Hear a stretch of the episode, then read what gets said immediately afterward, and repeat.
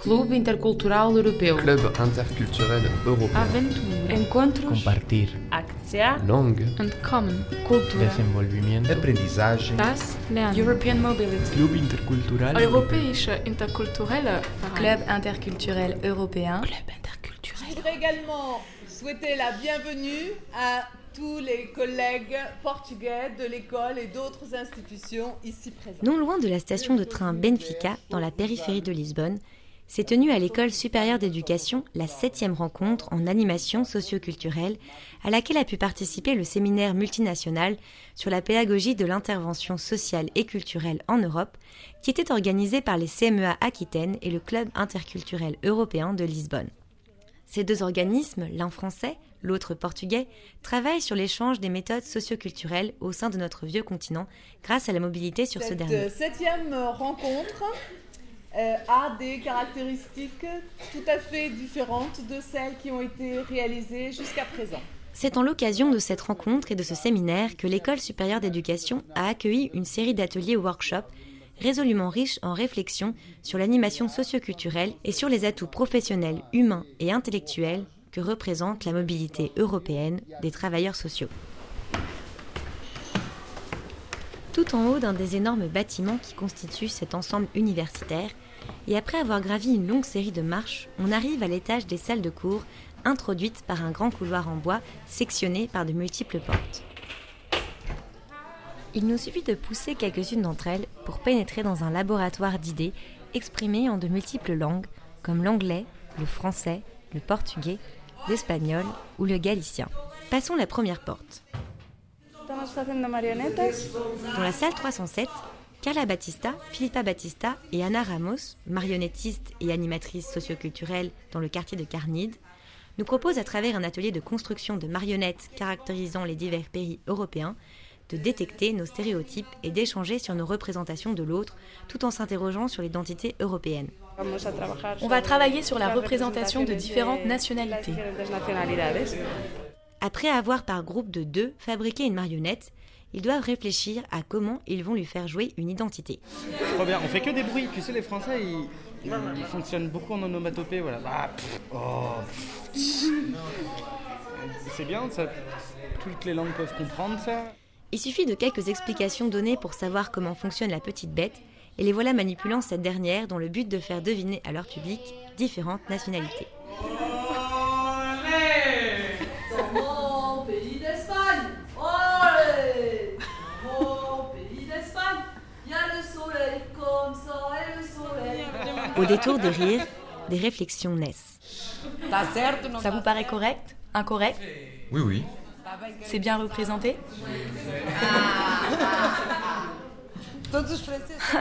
Tous les Français sont peintres alors. Avec des stéréotypes, c'est ça? C'était pour provoquer cette réflexion. Pourquoi définir un Français ainsi et un Portugais comme ça? Et au final, on a eu deux Français représentés avec deux clichés différents. Et à la sortie, voici ce que nous ont dit l'un des participants. Moi, construire des marionnettes, c'est toujours un plaisir. hein. Je me suis éclaté. Voilà, j'ai fait une baguette et un gros nez de français pas content. Les temps de conversation sont toujours très intéressants aussi entre les gens parce que même si on ressort finalement les mêmes clichés, euh, les mêmes caractéristiques culturelles, la façon d'en parler, de les amener et de dire pourquoi on a utilisé ces clichés-là est toujours différente. La marionnette a ce côté très pratique qui permet de travailler avec des gens, les regarder dans les yeux, manipuler des trucs, on, on en a plein les mains et c'est agréable. Quoi. Il y a un côté vraiment manipulation expérimentale qui est toujours sympa. Oui, moi c'est des choses que je vais réutiliser, que je réutilise de toute façon dans mes, dans mes aventures. en Europe.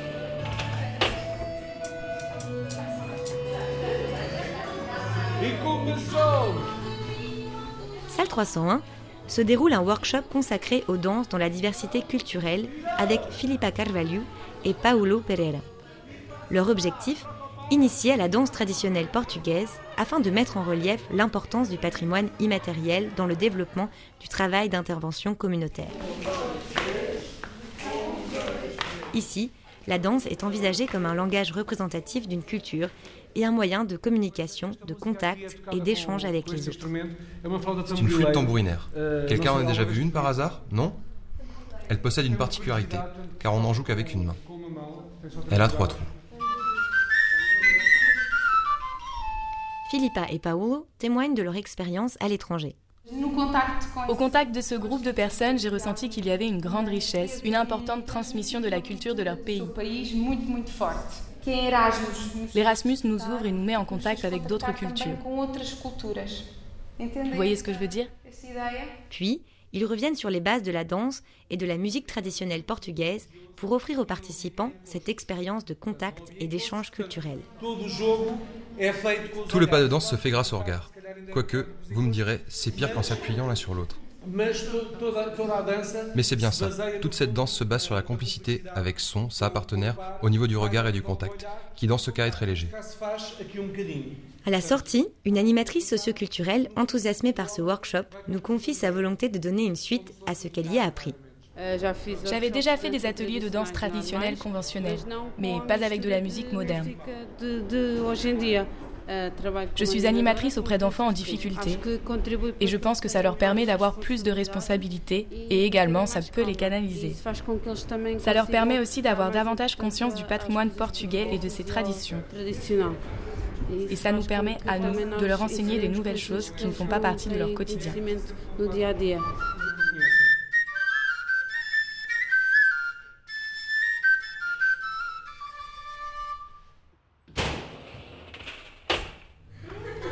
En ouvrant la porte de la salle 303, ce sont des rires qui nous accueillent. Les participants du workshop consacré aux partenaires de la mobilité en animation socioculturelle et intervention sociale s'adonnent à des sketchs où ils imitent avec humour l'arrivée de stagiaires en mobilité et dont ils doivent assurer l'accueil. Les responsables du workshop, Jean-François Vidal-Bertrand et Sadia Adelkader, ainsi que leur traductrice, Morgane Masterman, annotent au fur et à mesure des exercices des mots-clés pour ensuite proposer un temps de réflexion. Logement. Logement. C'est logement. Ok. Ouais. Il y a autre chose Ok. Euh, non, mais après, je vais répondre. Apoyo, c'est le soutien. Scène qui va être jouée. On va dégager des mots-clés. Vamos tentar fazer isso com cada mini peça que vão fazer. Ce qui va nous permettre ensuite de pouvoir travailler à partir de ces mots-clés. Morgane nous explique quelles sont les perspectives proposées dans ce workshop. Euh, là, on fait un workshop sur euh, l'accueil d'un stagiaire, le départ. On travaille sur les trois perspectives. Euh, on a la perspective du stagiaire, la perspective de la structure intermédiaire et la perspective de la structure d'accueil. Et là, ils ont fait des scénettes pour se poser des questions ensemble. Une psychologue de formation, devenue coordinatrice dans un centre de personnes âgées qui accueille des personnes en mobilité, nous explique pourquoi elle a souhaité participer à ce workshop. Je suis psychologue clinicienne. Je travaille dans une maison de retraite de 350 résidents. Et l'année dernière, on a commencé à recevoir des stagiaires français en animation au Invalidos do Comércio. Ce fut donc pour le contenu et l'invitation que je suis venue participer. Mon objectif était d'apprendre davantage en dehors de ma formation de base.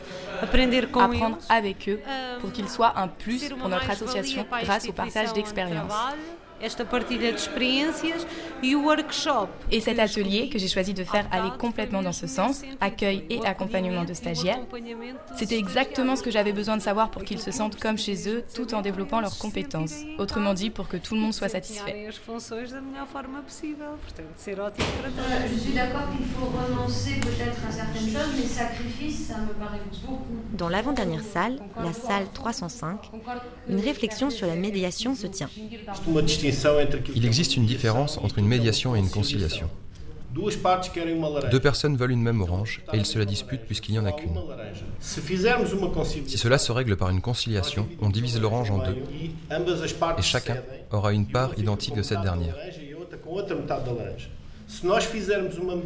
Dans le cadre d'une médiation, le partage sera complètement différent.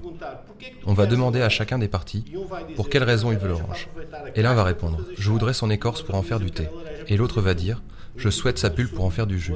L'un gagnera le thé et l'autre le jus. Dans ce cas, les vœux de chacun ont été respectés. Donc, il n'y a aucune concession faite lors d'une médiation.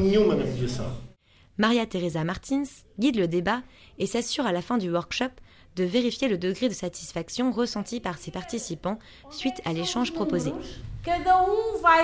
Chacun va se placer dans cette zone en accord avec son degré de satisfaction et en rapport avec le thème qu'on a abordé aujourd'hui.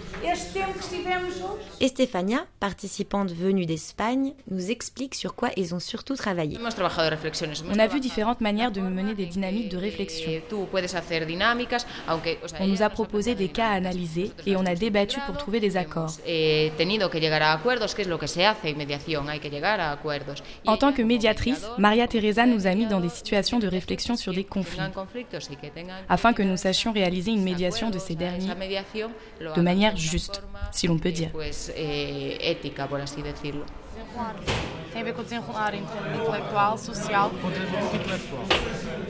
En ouvrant la dernière porte, celle de la salle 309, on arrive en pleine activité d'analyse et de débat sur certaines pratiques européennes de l'art dans le cadre de l'animation socioculturelle. Une animatrice du workshop nous explique de quoi il en ressort. Ils se sont d'abord échauffés avec de petits exercices, comme une série de mimiques improvisées liées à des histoires, puis après un temps de relâchement, ils doivent à présent réfléchir à des projets. L'intitulé de ce workshop, L'art comme pratique inclusive, son objectif, partager des expériences et méthodologies d'intervention dans le domaine artistique auprès de personnes ayant des handicaps. Donc Boris, euh, c'était euh, un homme handicapé mental. Il était attaché et lors d'une crise, il a été frappé à mort par euh, les gardiens, par les, animateurs qui travaillaient dans le club psychiatrique. Et il considère, donc la personne considère que si les animateurs avaient eu des outils artistiques comme euh, la musique, euh, comme le théâtre, et voilà, donc pour apaiser la danse également, pour apaiser Boris, donc du coup, euh, il n'aurait pas, pas été tué. Donc du coup, ça aurait pu servir à la fois aux animateurs qui n'avaient pas d'autres outils, et puis à Boris aussi, ça aurait pu apaiser ses, ses angoisses, ses peurs. Beta, chargé d'un accueil de jour pour jeunes dans la périphérie de Lisbonne, a pris part au workshop et partage avec nous son intérêt pour le théâtre comme méthode de travail pédagogique et ludique. J'aime particulièrement le théâtre. Je travaille avec des jeunes et j'aime utiliser le théâtre avec eux. Pas dans le contexte du handicap, qu'on a vu lors de cet atelier, car ce n'est pas leur cas. Mais on a abordé un critère d'inclusion qui s'applique aussi très bien aux jeunes. Et ça, oui, ça va m'être utile. Tout du moins, je vais essayer de l'utiliser. C'était vraiment bien, c'est toujours intéressant. Entre échange des savoirs, découverte de méthodes, partage de culture et nouvelles rencontres, la journée touche à sa fin avec de longs applaudissements et remerciements, preuve que l'énergie dépensée dans ces workshops fut une excellente nourriture pour beaucoup de ces travailleurs socioculturels. Gersante Forestier pour le Club interculturel européen.